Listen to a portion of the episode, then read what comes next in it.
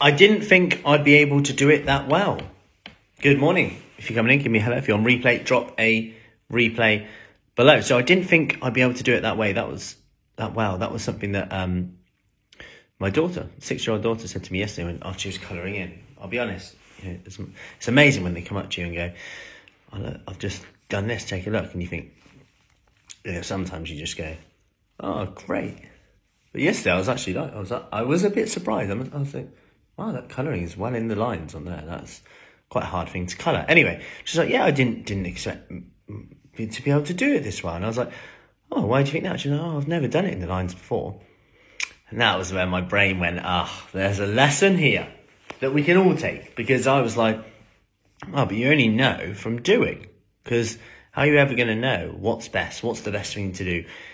By doing it, whether you can doing it until you do it. You can read about it all you want. But by doing, that's the only way we're actually going to find out.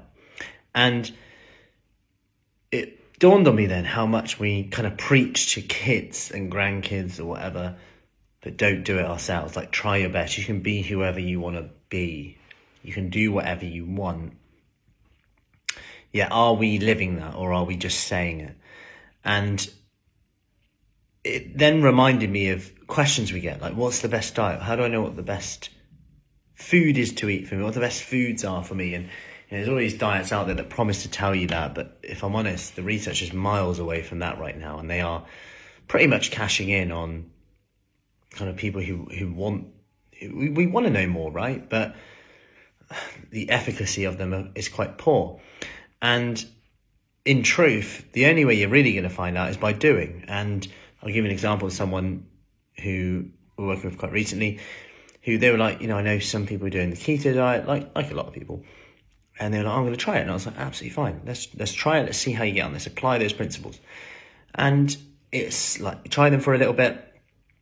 And there was a discussion then okay what's working of it? What's not working of it? Okay great. What's working is i'm finding my hunger level is so much better. I'm getting more vegetables in. I'm getting more protein in. That's probably why. Great. I can do so much more with food. I don't have to rely on always going to my safe carbohydrate choices like sandwiches like toast i'm snacking more on more wholesome nutritious foods if you like not there's any problem with bread, etc., by the way, but for her, better choices were being made. And okay, what's not working so well? What's not working so well is um, I'm, you know, going down the route of social uh, situations not being like as easy to balance. I'm not sure if it's going to work long term. We're going into this stage, and my point here is we're thinking that something has to work 100%, when really, it's not that this fails or this succeeds, it's that there's going to be positives from it, there's negatives from it.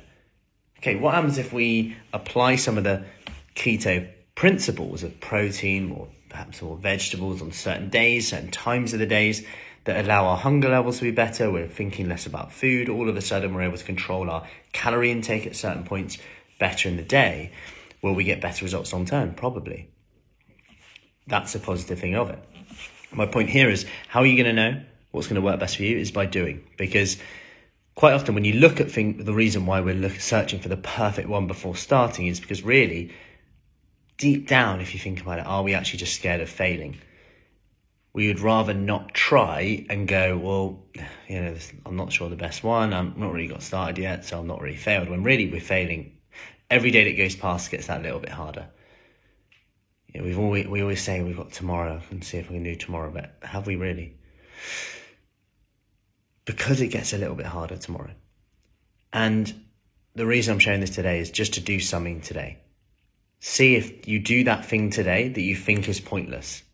And I want you to do it even if you can't be bothered to do it, even if you think it's pointless, even if you're a bit tired. Just try it, even if it's for three minutes. Three minute workout, even if you can't bother to drink that water, you don't really fancy it, just drink it today. Have that glass of water. See what's different. See how it goes. Try it for three, five days. But most importantly, you've got to do it today. Because what you do today, you're more likely to do tomorrow. So, I hope that helps. And lessons from a six year old. And lessons from me. Because when I say, say, say stuff, sometimes I'm like, Oh, we live in that on there. Hmm. Anyway, have a awesome day.